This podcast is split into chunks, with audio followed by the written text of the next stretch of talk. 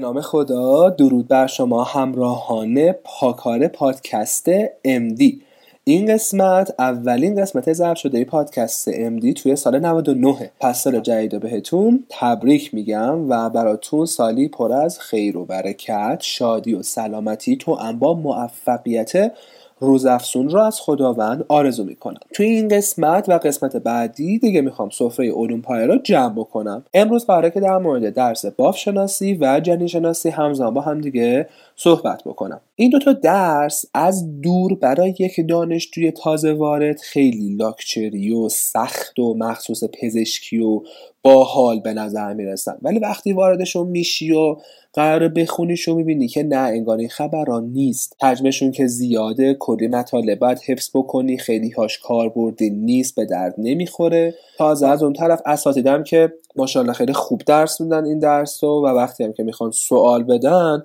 یه جوری سوال میدن که تمام جد و برجدمون میاد جلو چشمون.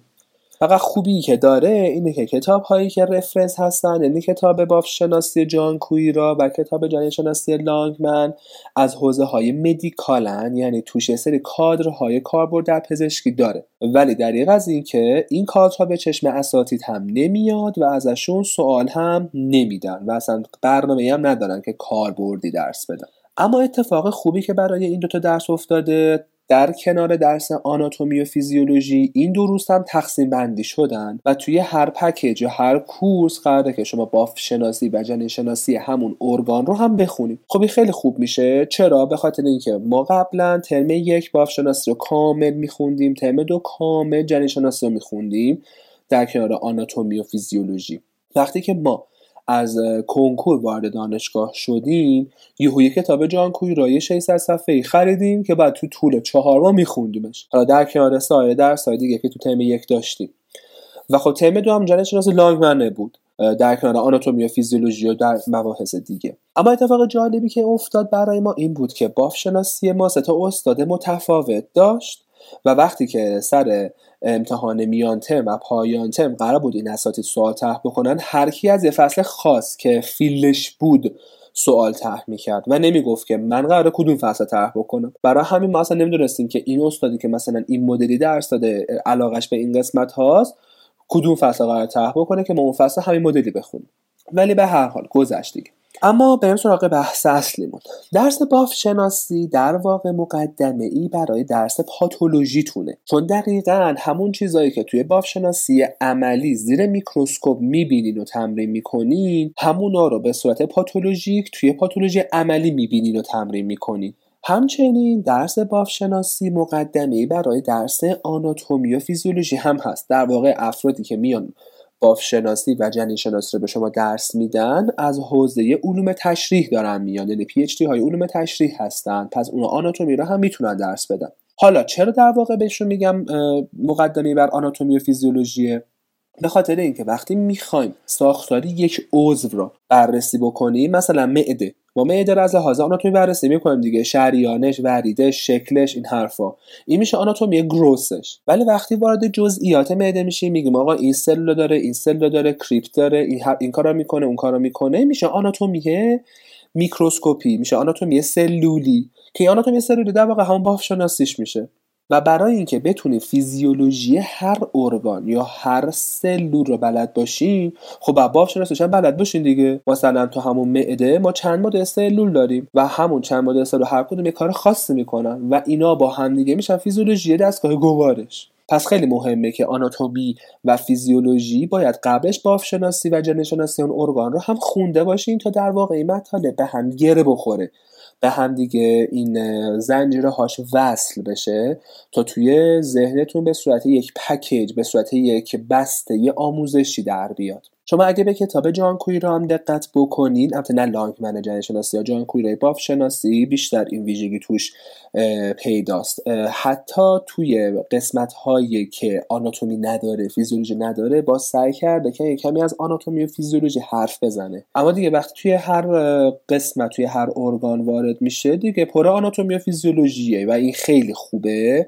که وقتی داریم بافشناسی جان کویرا رو می‌خونین اگر قبلش آناتومی و فیزیولوژی اون قسمت رو نخونده باشین یه مروری میشه براتون. یه نیازها رو به اون پیش نیازهایی که بر اون هست می‌خوان رو بهتون میگه. بعدش یه خوبی دیگه که توی کتاب بافشناسی هست بحث کاربردهای در پزشکیشه که توی سری کادر آورده و واقعا این کادرها توی قسمت های به در بخور واقعا کاربرد داره. یعنی من حتی بعض وقتا به کتاب جان کوی را مراجعه می‌کنم برای همون کادرها. مثلا تو قسمت پوست یا تو قسمت بافتای پوششیش وقتی داره مثلا دسموزوم همی دسموزوم اینا رو میگه بیماری اینجا میگه پنفیگوسه و بعدا توی بالینم اگه شما مراجعه بکنی درباره همین پنفیگوس گفته که آقا پنفیگوس وولگاریز الهه همین دسموزوم ها داره کار می‌کنه. یا مثلا یه بیماری دیگه داریم که الهی همیدسموزوم ها آنتیبادی می‌سازه. و به نگاه می‌کنید اینجا که چقدر این کاربرد basic science توی بالین می‌تونه به شما کمک بکنه که اون بیماری ها رو بشناسید. بعد برای تشخیصش شما اگه دقت بکنید hemidesmosome برای اتصال سلول های پایه به basement membrane ه در صورتی که desmosome برای اتصال سلول ها به همه. خب وقتی antibody رو که علیه desmosome رو بخوایم با hemidesmosome مقایسه بکنیم این میشه که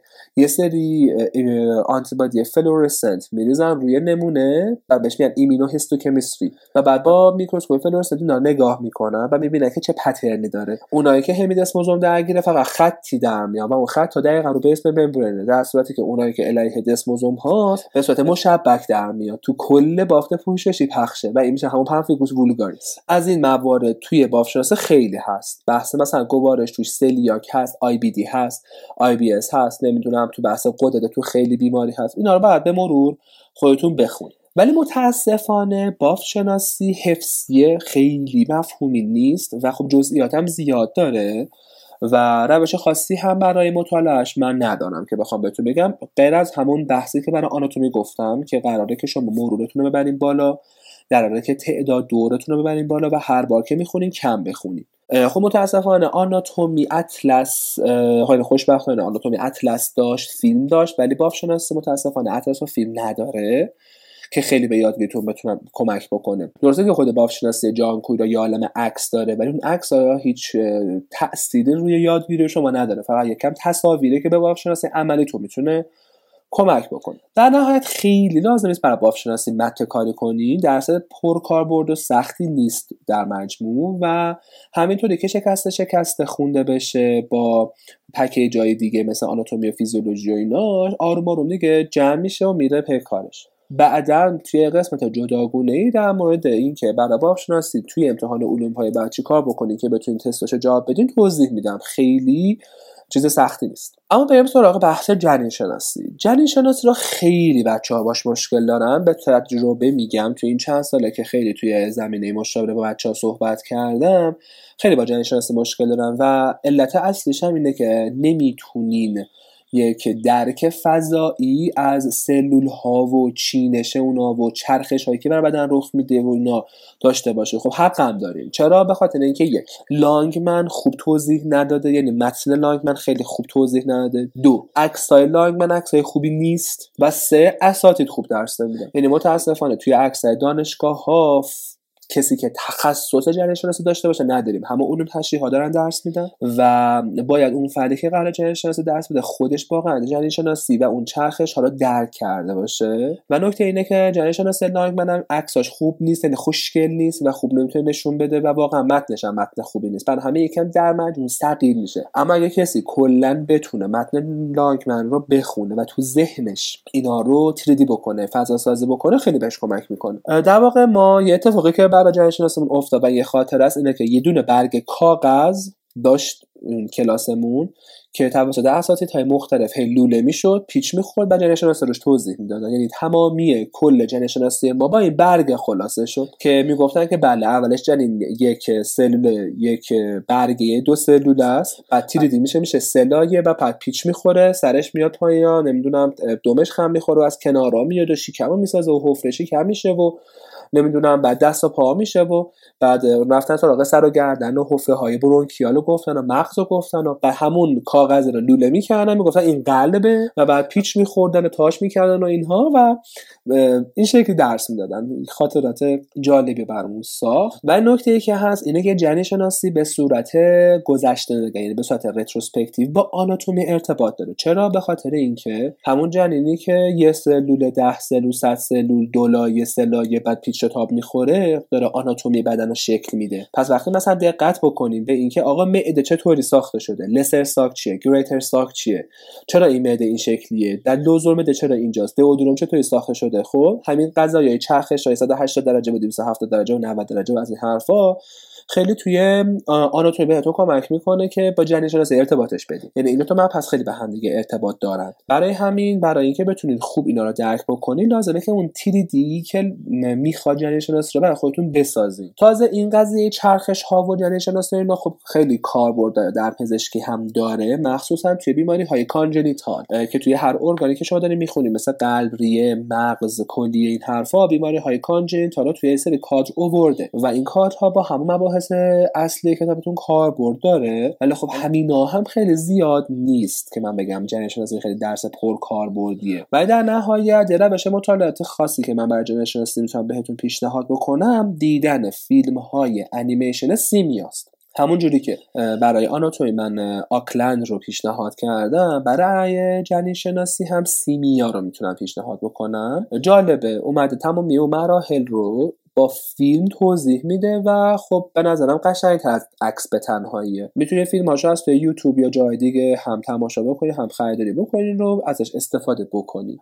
خب جنین شناسی دوباره مثل فیزیولوژی مثل باشناسی اطلس خاصی نداره روش خاصی برای مطالعش نداره مگر اینکه باید مرتب و مرتب مرورش بکنید برای که بتونید اون مباحث جنین شناسی رو درک کنید و کار خاصی هم لازم نیست. برای امتحان علوم پش انجام می‌دید بعدا بعدا براتون توضیح میدم. یادتون نره که جنین شناسی عکس توش خیلی مهمه. برای هم می‌تونید توی اینترنت هم سرچ بکنید و عکساشو ببینید. اما بریم سراغ شب امتحان و تست و این حرفا. با توجه به نویشان علوم پایه خب دیگه درس واحدی برای باف شناسی و جنین شناسی ندارین دیگه. تقسیم میشه. برای همین بهتره که شما تو طول ترم آخر هفته ها مواقعی که وقت می‌کنین بافت و جنین رو بخونین نذارینش برای شب امتحان به خاطر اینکه مخصوصا جنین شناسی یهو خیلی سخت میشه و نمی‌تونید جمعش بکنید این تجربه است که در به کلی بهتون میگم که هیچ درس برای شب امتحان نذارید. ممکنه که بعضی بگن که نه ما شب امتحان همه درس هم تونستیم بخونیم و بیایم نمره خوبی بگیریم. بله شاید تو بتونی از این کارو بکنی اما این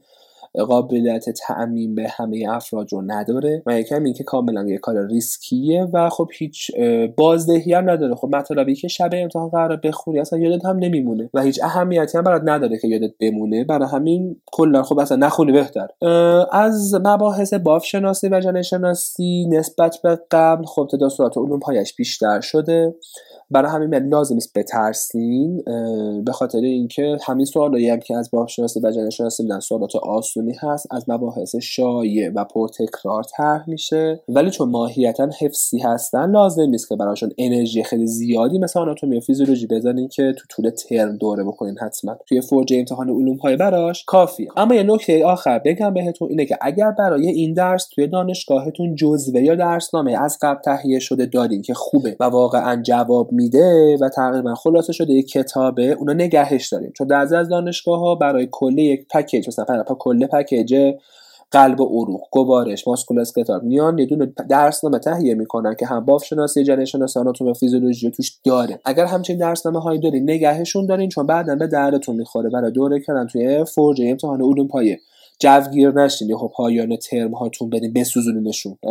آره. اینم از درس باغ شناسی و جنین شناسی. خیلی خلاص و مفید چون چیز خیلی خاصی در واقع نیستن. اما بحث امروز با این جمله زیبا به خاتمه می‌بریم. میگه که یادتون باشه گذشته توی مغزتونه ولی آینده توی دستاتونه. پس گذشته توی مغزه ولی آینده توی دستاتونه. زندگی عادلانه نیست. برای همین باید برای چیزهایی که می‌خوای بجنگین پس بجنگین جنگجوها. جهت ارتباط با من می‌تونیم به کانال تلگرامی Magnificent Underline Doctors و همچنین پیج اینستاگرامی Magnificent Underline Doctors مراجعه بکنید و از طریق اونجا با من در ارتباط باشین و سوالات پیشنهادات و انتقادات خودتون رو برام بگید اگر از مطالب پادکست MD خوشتون اومده و براتون مفید بوده اونو برای سایر دوستاتون و همکاراتون توی سراسر ایران بفرستین تا بقیه هم استفاده بکنن و بانی موفقیت بقیه بشین. همچنین منتظر قسمت بعدی پادکست MD باشید. خداوند یارو نگهدارتون باشه. فعلا.